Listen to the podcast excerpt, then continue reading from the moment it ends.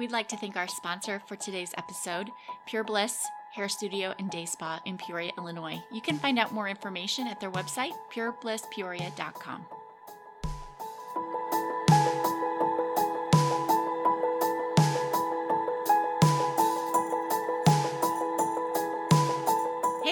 Welcome back to the H and H Hour.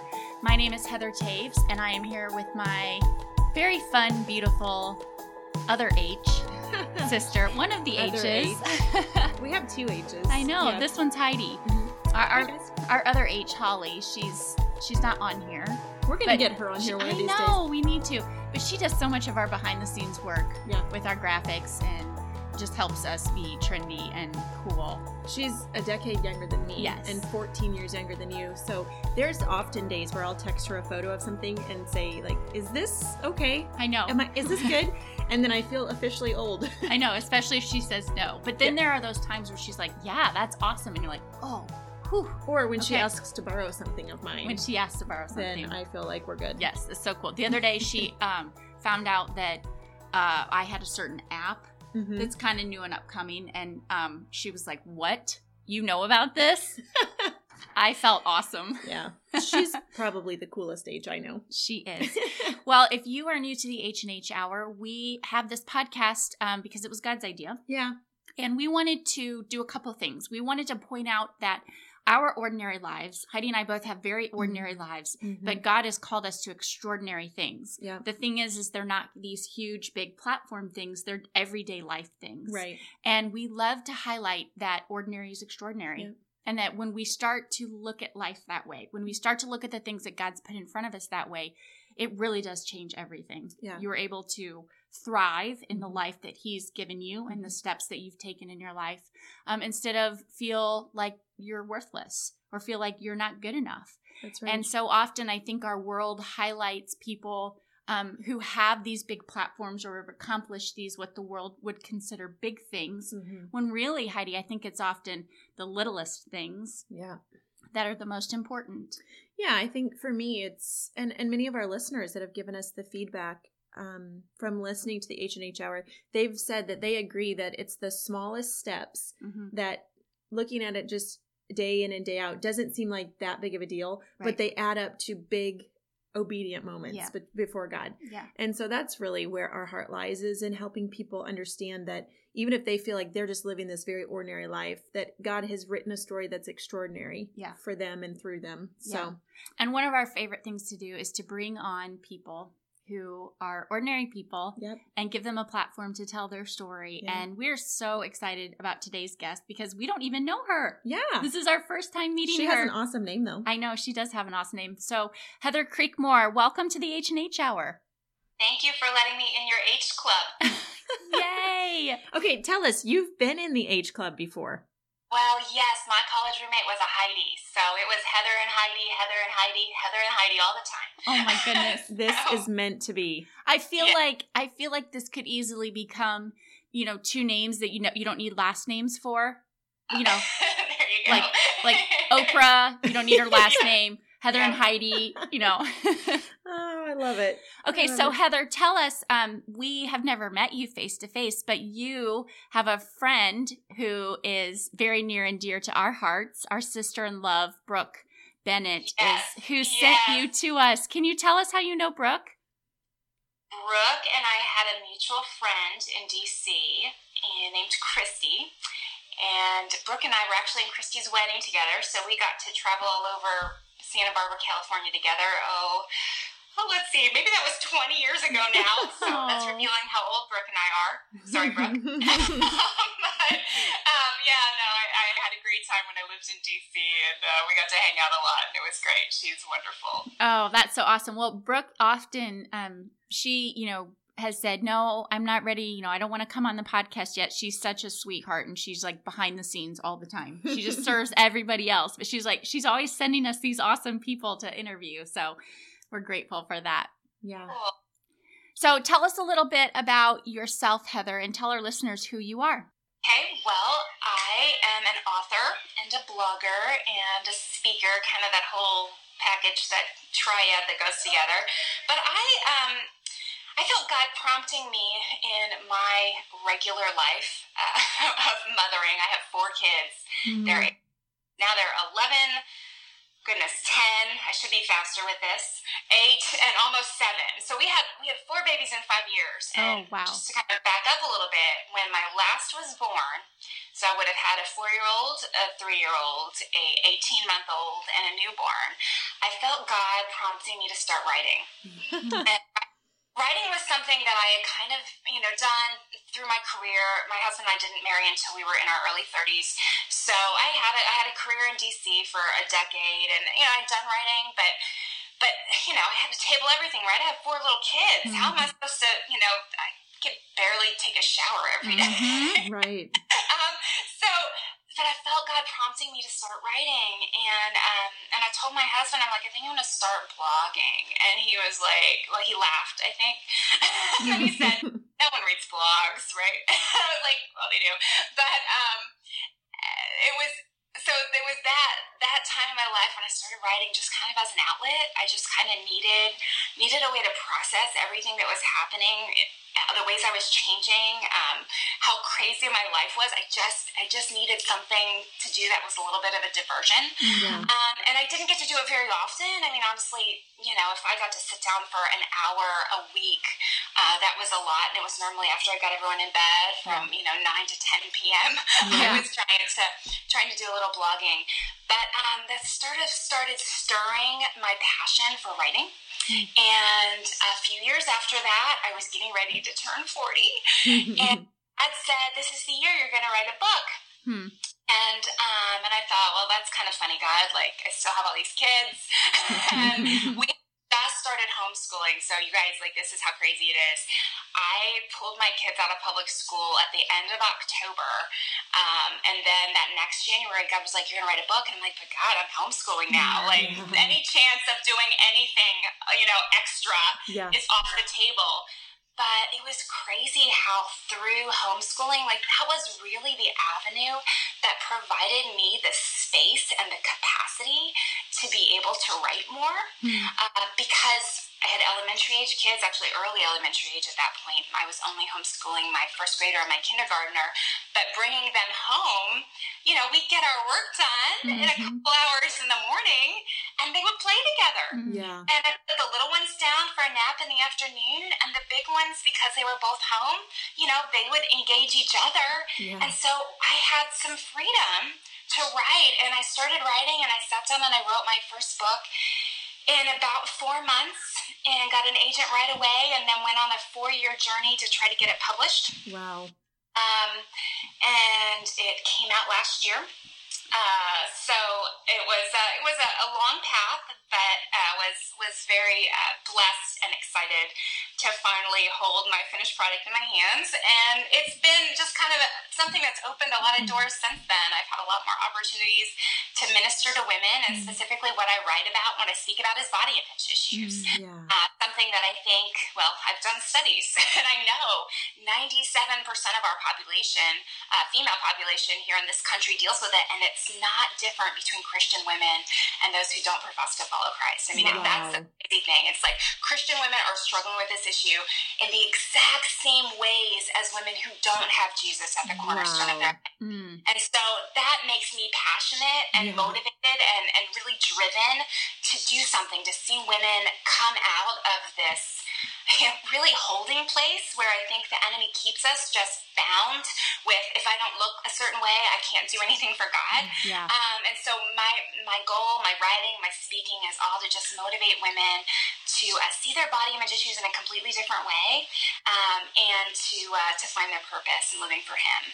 Wow. I, that is so awesome. And there's so much there to unpack. Um, first of all, so Heidi and I are both home educators also. Yeah. So we have that in common too. Yes. Which is awesome. Um, okay. So let's circle back around for a moment, because I do want to get to your book and talk about those body image issues, because I think they're so crucial, but tell us something about yourself that you would find ordinary. Ooh, ordinary. Oh, there's so many.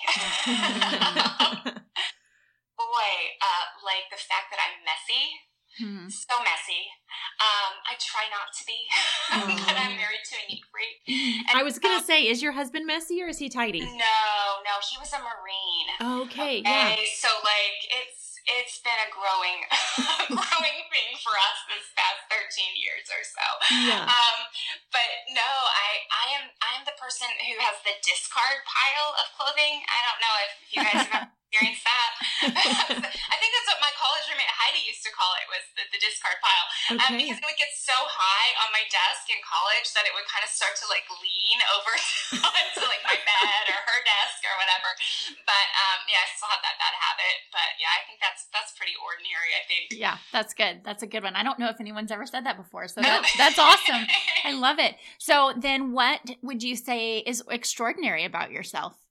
Hmm. You know, I feel like I am just energized and on fire right now mm. for helping women get free from body image. Mm-hmm. And I have found just personally, like, yes, it's fulfilling for me to hear stories back from women and women who've read my book and they're like, wow, I've never thought about body image like this before. You have opened my eyes to things I never even conceived of. Like, this is amazing. Like, that's, that's great. Mm-hmm. But I can't emphasize enough how when you are serving, living out your purpose, like using your gifts, when you're doing what God created you to do, I mean, how, how that feels, mm-hmm. you know, it's just, it's amazing. And and so it, it's fun. It's really fun to be at this point in my life when I feel like I've reached the sweet spot. Mm. You know, that, not that it's easy.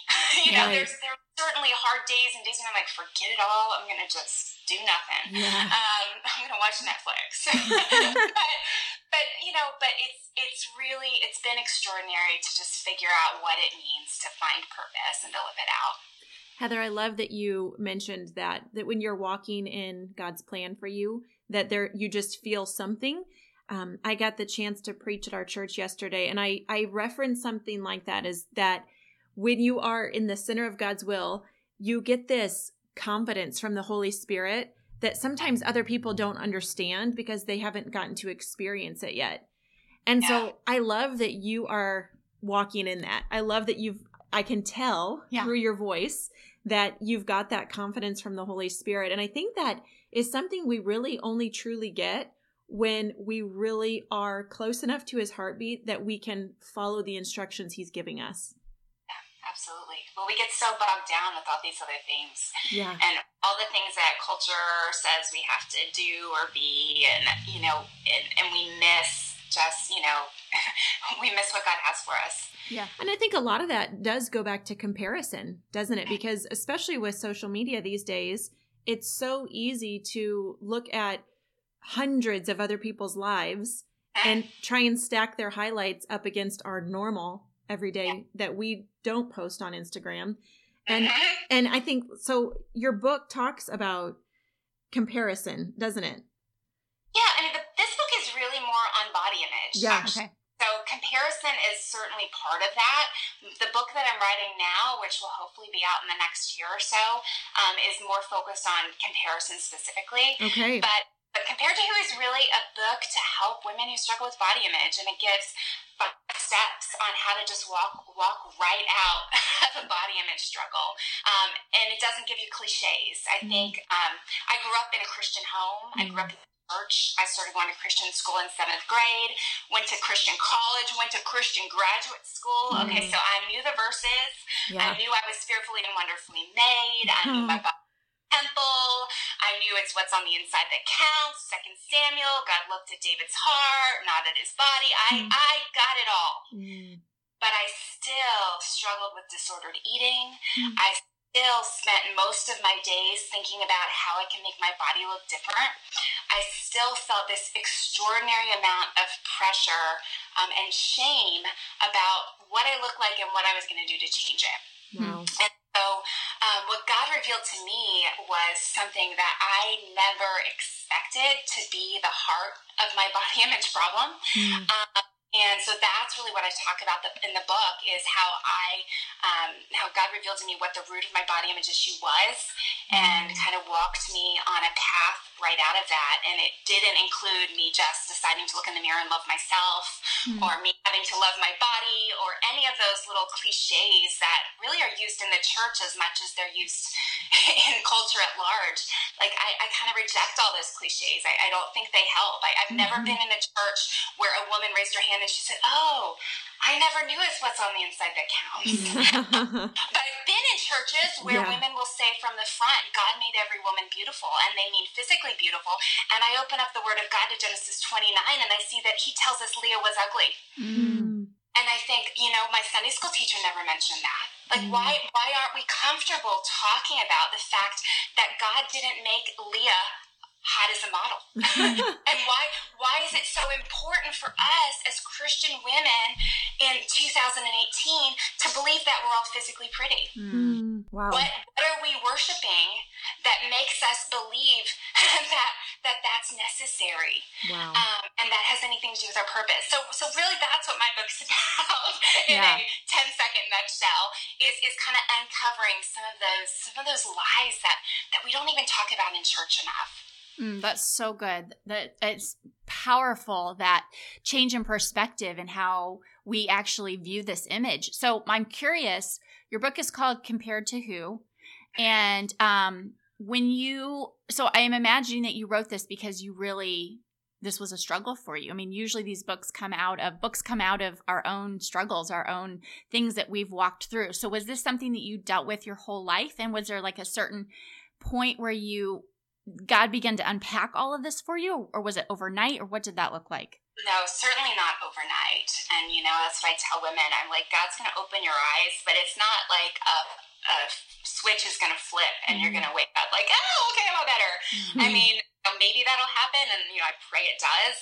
Mm-hmm. um, but, but for most of us, this kind of healing takes time mm. and changing habits and thought patterns and belief patterns.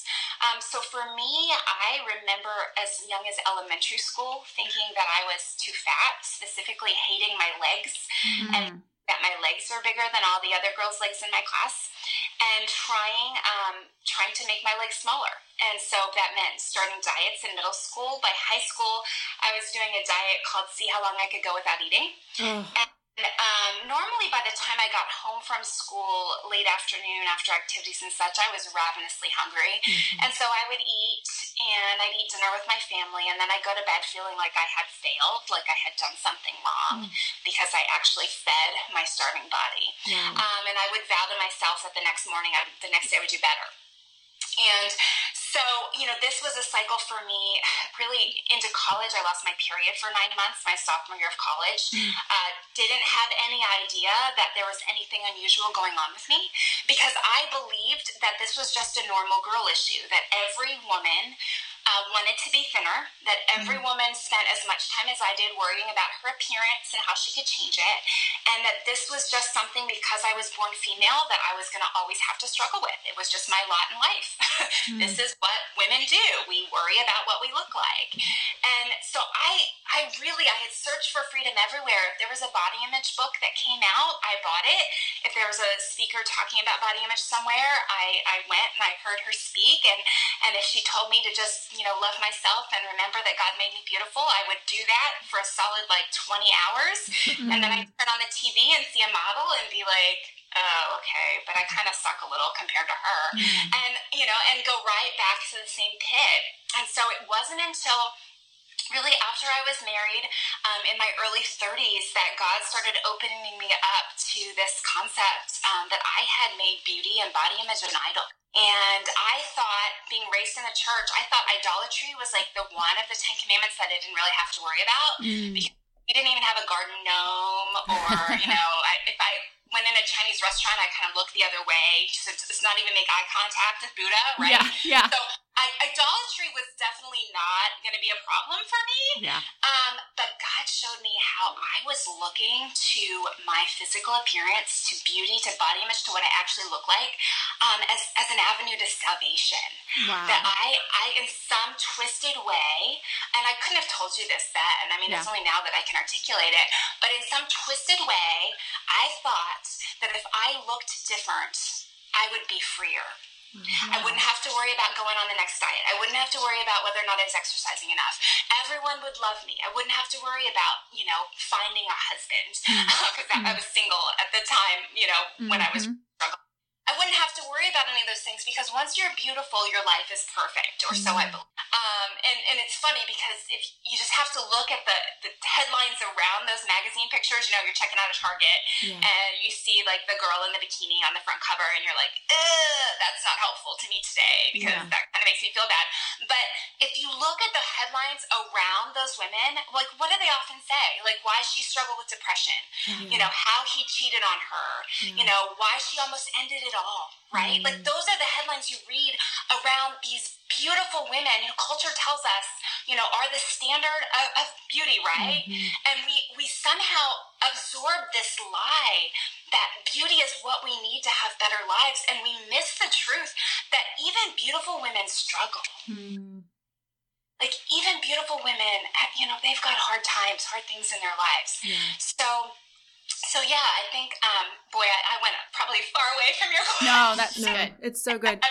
So, Heather, I have a question for you. What was there? Was there anyone in your life when you were just kind of realizing, like, this is a huge struggle for me? I'm going to have to learn how to be healed of this. Was there anyone that you could go to? Like, did you have women that were around you that you could go and be honest with and be vulnerable with and get godly input? Or did you feel like you were just kind of on an island alone? I don't feel like, and at the time this is true, but I believe this is true at large, I don't believe that there are enough women in our churches that have the resources to deal with helping women with body image issues. Yeah. I feel like when I talk to women at church about it, they would nod, right? Or say, I'll pray for you, mm. or Um, which is good, but sometimes you need some feedback too, right? Yeah. Or, or say, well, you know, just remember that, that God thinks you're beautiful. Yeah. Well, any woman really in the throes of an eating disorder or body image struggles, like that, that's not, that's not the right sound bite right. at that moment in your life.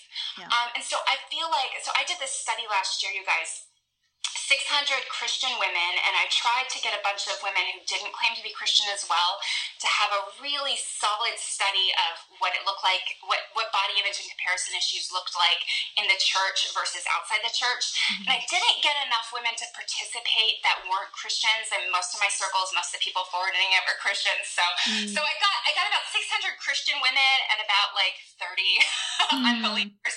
Um, mm-hmm. So I didn't get enough data to say anything like solidly about what we look like um, in comparison to each other. Mm-hmm. But I will tell you that it was interesting. I asked women, like, if it helped them when they heard it's what's on the inside that counts, you mm-hmm. know, and, and on a scale of one to five, most women were like, that's a two, mm-hmm. you know, um, five being, yeah, that totally helps me, and one being not at all.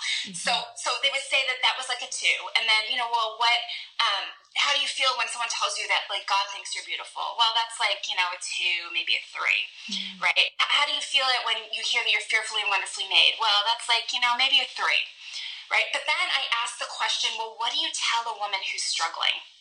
And you know what they said? They said, well, I tell her it's what's on the inside that counts. Mm, no.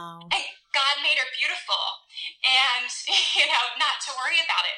And I'm like looking at this data thinking, we have no idea what to say to other women, because we just know that those lines don't work on us, but yet we, we feed them to each other. Yeah. And and so that's that's why I'm so passionate about this. I think I think women in the church need resources to actually help them minister to other women. Yeah. Because, you know, even even inside the church this happens, but I, I was a, a I was going to say a gym teacher. I was a teacher at a gym. I'm not a gym teacher. Um, I, I've been a, a fitness instructor for, I guess I've been certified for about uh, fourteen years now. And so I taught in gyms for over a decade. Yeah. And, you know, what happens when two women come into a gym, and I'll just use the example of a spin class. Two women come into spin class, and they sit on bikes, and they turn around, and there's normally a mirror behind them. And they turn around, and the one woman's like, oh, look at my butt. Mm-hmm. Oh, you know? And what does the other woman say? Basically something like, oh, yours is fine, look at mine. Yeah. Or, oh, you look fine, look at my stomach, right? Yeah. Like, it turns it turns into, like, who's the biggest ogre kind yeah. of contest, yeah. right? So when we complain about our bodies, what do we do to help the other woman feel better? Well, we tell her, I'm ugly too, yeah. right? Yeah. You know, like, that's, and, and does that help? Mm-hmm. Like, has anyone ever walked away from one of those conversations feeling, you know, better. Uplifted. Yeah. That you don't, yeah, right? Right. I, like, in college one time, like, this story embarrasses my roommates a little bit, but they told me I could share it. Like, we were having, like, a legit fight my junior year of college over whose thighs were the biggest. Yeah. And so we were like, okay, let's settle this once and for all. So we went and we stood single file in front of the mirror mm. to see whose thighs stuck out the widest. Yeah. And you know what happens in that scenario? No one wins. No Everyone- one feels better. Yep, everyone walks away from that feeling like they were the one whose thighs stuck out the widest, mm, right? Yeah. No matter what the truth is, like, you're, you're just, you're stuck there. And so what I try to do is I try to encourage women, especially, you know, within the context of Christian community, you know, we women need to start telling each other things about where our value really comes from. Mm. And stop just kind of placating and pacifying this, like, girl talk, you know, this diet talk. I was speaking with a woman this morning who's the executive director of a Christian organization, and she's an eating dis- um, eating disorder uh, survivor, if you will. Uh, mm. She was hospitalized, so she's definitely a survivor. And um, she said it's hard for her work because it's so normal for these Christian women to engage in regular conversations about the new diet that they're on, mm-hmm. or how they need to lose weight, or how they're too fat, or, or whatever. That those are triggers for her. Mm. I thought, what would it look like if Christian women actually started to change the conversation? Mm. If we could actually engage with each, with each other differently on this issue, mm-hmm. like, what a difference that would make. So Heather, as someone that has, so for you, as someone that's struggled with this, what does that look like? Okay, so you're you're in a setting with a group of women and you decide, hey, I'm going to be honest with this woman right next to me about what I'm feeling. And you open up to her. What does that look like? What, for you, what would a positive response be? Sure. It's something she could say to encourage you and to give you um, the tools to help equip you towards healing.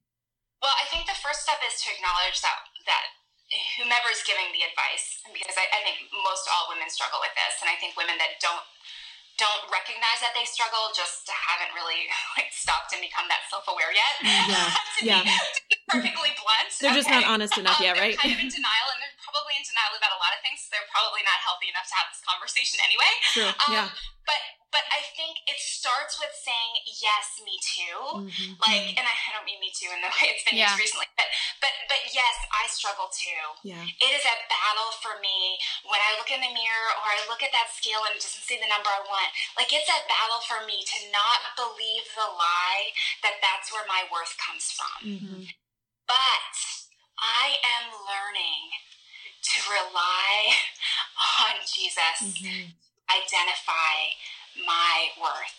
I am learning daily and I'm growing in leaning on him to determine what I'm worth instead of leaning on my scale. Mm-hmm. Um, the one example that I use, which you couldn't really say, I guess you could, but in context with a friend, it might be a little awkward. But when I speak, I use a handheld mirror and I talk about how, like, one popular piece of advice in culture, it's, it's in women's magazines all the time, and I'm afraid that some Christian speakers actually give this advice too. Mm-hmm. Um, but look in that mirror, and you just focus on what you like about yourself, right? Mm-hmm. So if you don't like your nose, you focus on your great hair, mm-hmm. and you go into the world feeling confident because even though you have a stubby nose, you have fabulous hair, and you mm-hmm. feel confident. Your fabulous hair, like, like that's ridiculous. If you're a Christian woman trying to feel confident in your fabulous hair, like, you're missing some Jesus. Yes, there, okay? That's right. So, yes, but, yeah. but what you need to do instead of looking in that mirror until you find something that you love about yourself, you tilt that mirror up. And when that mirror is facing the sky, then you're actually doing what you're here on this earth to do. Yes. Our purpose is not to be beautiful enough to have people worship us. Mm. Our purpose is to reflect him. Yes. And the more I look in that mirror, trying to make that mirror happy, trying to make me happy with the reflection in that mirror, mm-hmm. like, the more I just stay self-focused and I stay mm-hmm. stuck there, mm-hmm. right? There's no freedom there. And especially, let me tell you, ladies, after forty, there's definitely no freedom in looking in the mirror mm-hmm. longer. You just find more, more that you're frustrated mm-hmm. about, okay? so, so it's like looking in the mirror longer is not the solution. But when you can tilt that mirror up and remember that we're here to reflect him, mm-hmm. wow, then, then you can start to find freedom. Oh, that is so good. We could just, like, raise all the praise hands. I love that. But I love that visual. Yes. Because that really is, I mean, our purpose is to reflect the sun, is to reflect Jesus. Yeah. And and when we do that, it's, I mean, eyes aren't on us anyway. So yeah. they're yeah, on got, Jesus. It's on YouTube. I, I've got a little video of me speaking with that particular piece on YouTube. So if you want to see it. Oh, yeah. That's, we'll have to link that. Yeah. It's there. Yeah, we'll definitely link that on our Facebook. Um. So, okay, I have a question about your book, because this sounds to me, you know, you talked about ninety-seven percent of women struggle with this, you know, this issue. So really it's it's basically everyone. Mm-hmm. I mean, it's more than nine out of ten women. Um. So is this, is your book written in the kind of way, because Heidi and I, part of our calling and our life journey is equipping and empowering women to be everything that God has called them to be. And we have, you know, we have a circle of women around us that every single week, every single day, we're encouraging. And we can definitely say this is an issue that we hear all a lot the time. Yeah. So is your book written in the kind of way where we could do it as a small group type of study? Yes. Um, because I feel, what I feel like is that this needs to be us coming together and saying, we're in this together. We're going to hold each other accountable. We're going to change the conversation. We're going to change the verbiage that we use. Mm-hmm. Yes, absolutely. Absolutely it is. So there's questions at the end of each chapter. I also did a little chapter summary at the end of each chapter, because I feel like when I do group things, I'm always, if I, I read ahead, mm-hmm. so I'm always like, oh, wait, what was in this chapter? When I get to the group meeting, I'm like, oh, mm-hmm. I read four chapters. I didn't just read that chapter. Um, so I did a little summary to make it easy. So when you show up at group, if you read the whole book instead of just chapter two, you can uh, remember what was in chapter two. And then there's questions. And those mm-hmm. questions, like what I encourage women to do is to do them on their own and with other women, mm. because sometimes when we start digging by ourselves, we stop, right? Yeah. Mm-hmm. You know, it's like, oh, I don't know if that feels good. Okay, well, we'll just put that aside. I'll work on that later. Right. But so it's like you need the accountability of doing it with other women, so so you keep going and dig into places that maybe don't feel so good, but then to go back and do it on your own, where maybe you can dig in even a little bit deeper and go further into some things, mm. I think is really a beautiful opportunity too. I have to tell you, I'm so excited about this. I think you've created such a powerful tool, and I would echo what you said. Um, we also are part of leading a local church, and it is it is frustrating when you do feel like, I mean, we have the Word of God, and Heidi and I talk all the time about the power in the Word of God and, and pointing women to that. But I think sometimes we don't know how to break it down into very practical steps. Like how does God's how do God's principles apply in very practical everyday steps? Mm-hmm. And I feel like that's what your book is doing. Like it's taking the principles of God's word and saying, this is actually what it looks like in our daily life. Okay. Well, so here, here's one thing that I think we do too often that kind of robs some of the power of God's word in this context is I think we take those verses, you know, the fearfully and wonderfully made verse, um, for example, we take those verses and we try to make them about us instead of about God. Mm. Like we're making the Bible a self-esteem manual. Mm. And I think that that's why sometimes those verses aren't effective at, at really cutting to the core of this issue, because uh, we're trying to make God's word self-esteem, you know, mm-hmm. boosting, if you will. And I think, so one of the examples I use a lot, and I use it in the book, is um, the fearfully and wonderfully made verse, right? It's, I, I praise you because I'm fearfully and wonderfully made, right? Mm. Um, well, who wrote that verse? It was King David, we believe, right? Mm. It's in the Psalms. And and what we know about King David is that he was a radical worshiper, yeah. right? But it's like we read that verse and we make it about like mm. me, me, me, me. Mm. Like I praise you because I am fearfully and wonderfully made. Yeah. Wonderful are your works. My soul knows it very well. It's like it's all about me. I'm yes. fearfully and wonderfully made. I am awesome. Remember that you're awesome because God made you awesome. Fearfully and wonderfully. Yeah. You are awesome. I am awesome. We're all awesome. Like I just don't think David was that kind of guy. Yeah. Like I think David read that like I praise you. Yeah. For I am fearfully and wonderfully made. Wonderful are your works. My soul knows it well. Yeah. It's, it's not it's not about us, yeah. right? It's about how awesome it is that God created us with like eight thousand feet of intestine and, mm. you know, and, and in a one foot, you know, one foot span of our body. Like, you know, we are crazy awesome in the way we're built. Yes. Yes. But if we focus on that, like we're all navel gazing, right? Yeah. Yes. like, Like, and that's where we get stuck. Like, the focus should be on the awesome God, not the awesome us. Oh yeah, that's so good. And it's really about our posture, isn't it? It's about yeah. it's about our posture and being face down and saying, like, it isn't about us. It is about it is about Jesus and and seeing seeing him first and looking at him first and lifting him up. That's that's really good. I love that perspective. Heather, I love the back of your book. It says, see your body image struggles as issues of the heart, then find freedom from body insecurity using five biblical rooted steps. Yeah. I, I think that really, absolutely everything we struggle with, it does come back to the heart, doesn't it? Sure does. And, and so often, I mean, I think the biggest lie that women believe in this arena is that my body image issues are about my body. Yeah. If I change my body, I'll be free. Yeah. If I get the hair I want, the size I want, the weight I want, the nose I want, the boobs I want, you know, the abs I want, then I won't struggle anymore. But yeah. beauty doesn't work like that. Yeah. Beauty's a liar. And beauty says, oh, you lost the weight. That's awesome. Now you need to get flatter abs. Oh, yeah. you have flatter abs. That's awesome. Now you need to fix this. Yeah. And now you need, it keeps you on the treadmill. Yes. You can never satisfy beauty.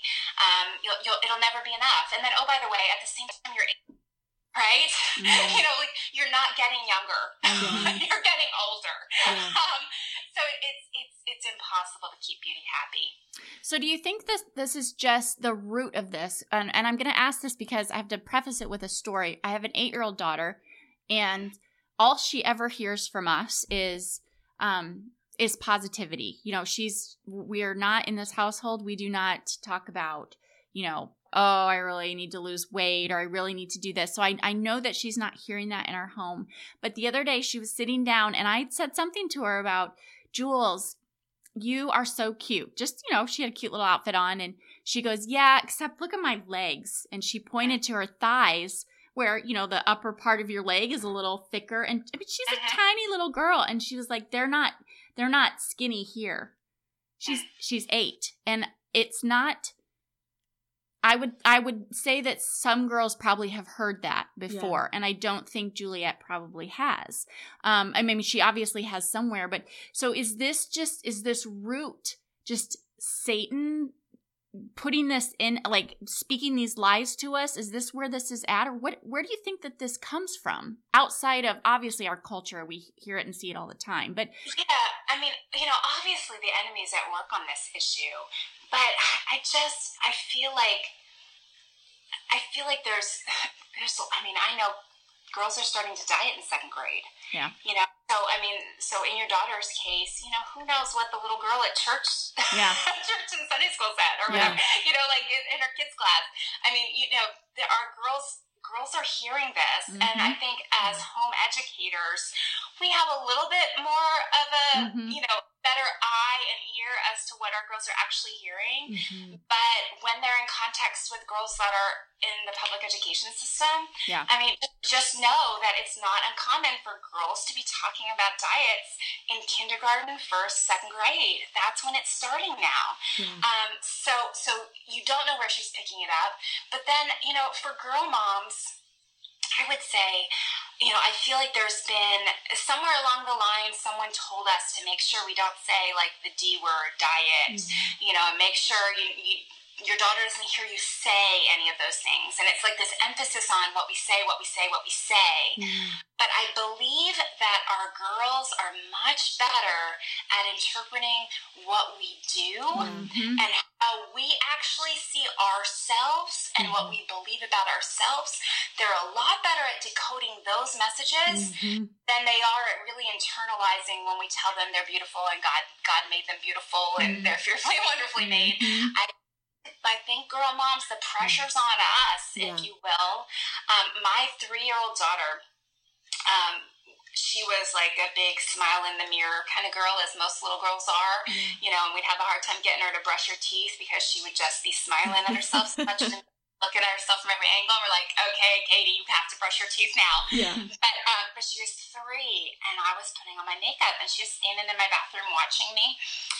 And she was like, Mommy, why do you make frown face when you put on your makeup? Hmm. And I tell you, ladies, that convicted me. Yeah. Because I was ready to never say the D word about it, you know, around her, never to complain about my body around her. She was never going to hear anything like that. but she saw me scowl at myself mm-hmm. in the mirror as I'm, you know, checking out the latest wrinkle or, yeah. you know, whatever. Yeah. And, and that's what she heard. Wow. So I think we have to, uh, you know, it's that cliche of get your own oxygen mask on first. Yeah. It, no matter what your age or how old your daughter is, you know, I think I encourage moms, get it straight for yourself first. Know where your identity comes from first.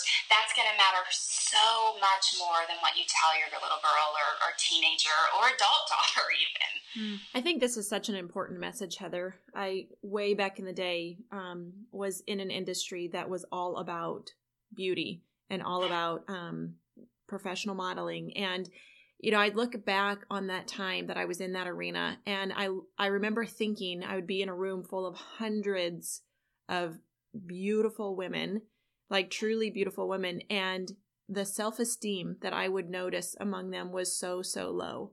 Mm-hmm. And, you know, it's I, I think it is so, so important. And they were young women, many of them still in their teens, in their very young teens.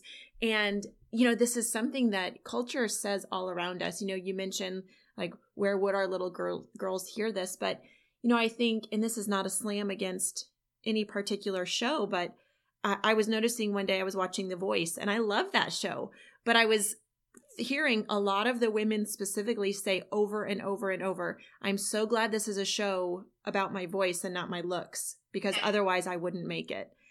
Yeah. And so I do think that the, the messaging is so, so loud from our culture about yeah. what a woman is supposed to look like in order to be esteemed as pretty or as even cute or as mm-hmm. worthy mm-hmm. of someone's attention. Um, yeah.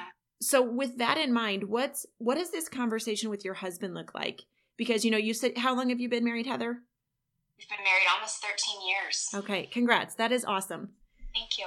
Um, so what's that look like with your husband? Because I know as a married woman, just because you get married, it does not mean that all of a sudden your self-esteem is intact, does it? Yeah. You know, we had some hard days, years. It's probably more accurate. Um, because I didn't have all this straight when we got married, and I really believed that he was going to solve my body image issues. Wow. I thought that once I, you know, had a ring on it, if you will, that, um, you know, that I would, I would feel affirmed enough, yeah. um, that I wouldn't, I wouldn't have that drive to, am I good enough for a man? Am I good enough for a man? That that would be settled. Yeah. Um, and it wasn't.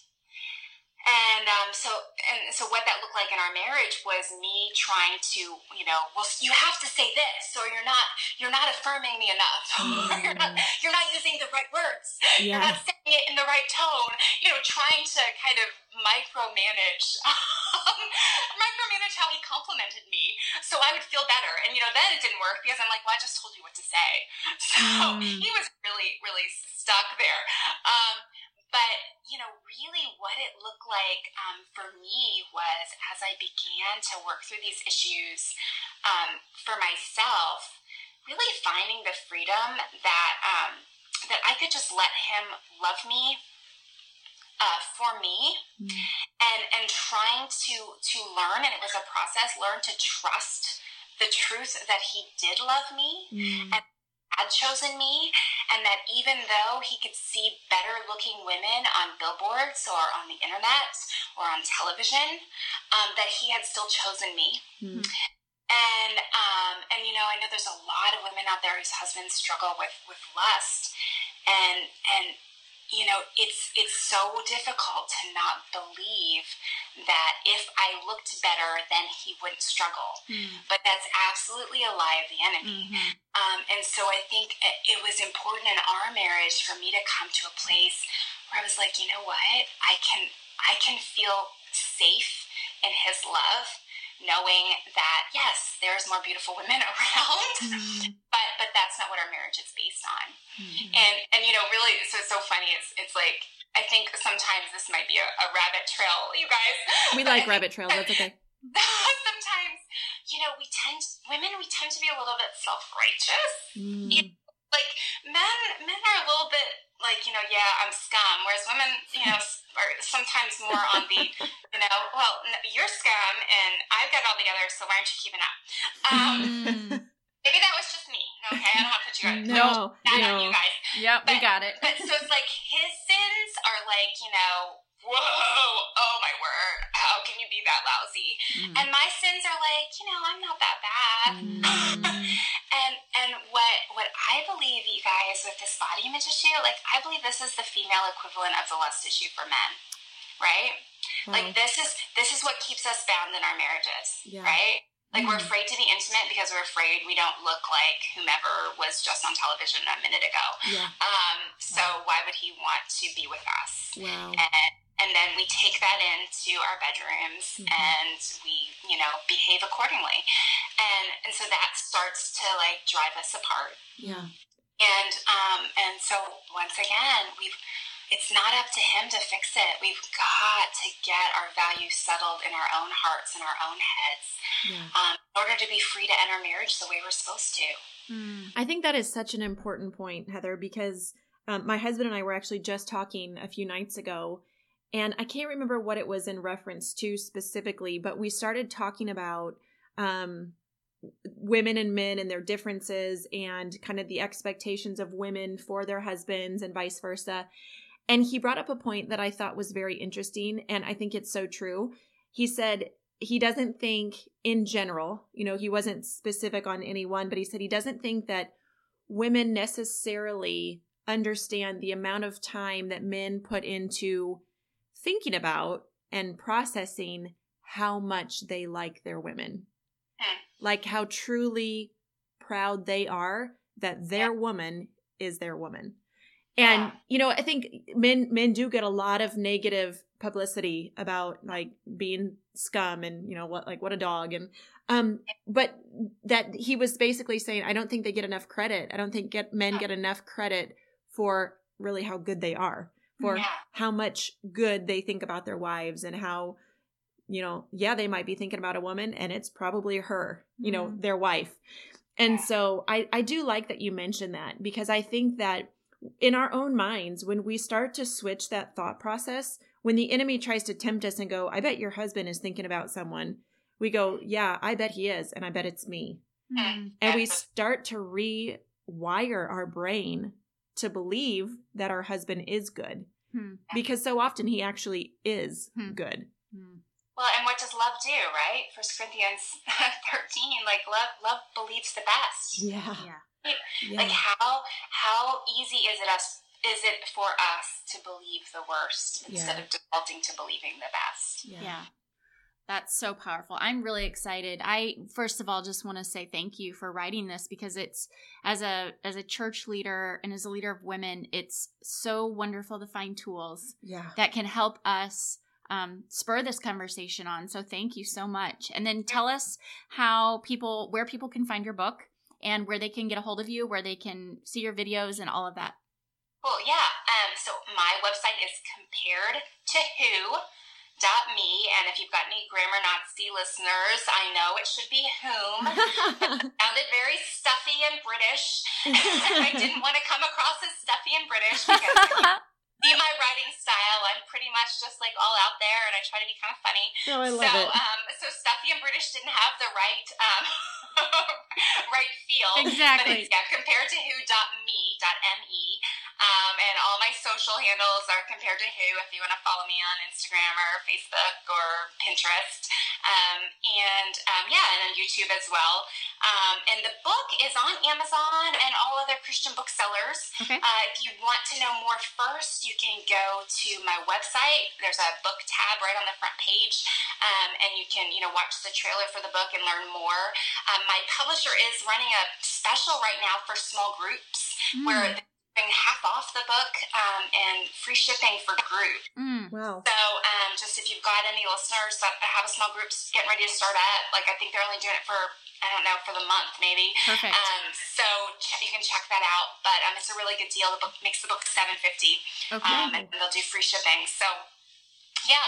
That's awesome. Thank you so much for that. Okay, so before we let you go, um, we heard that you may have been on a T V show. Is that correct? Yes, I am. I am a fabulous baker. So you can also find me on Netflix. Oh, um, tell us about really that. Not fabulous baker, less than fabulous baker.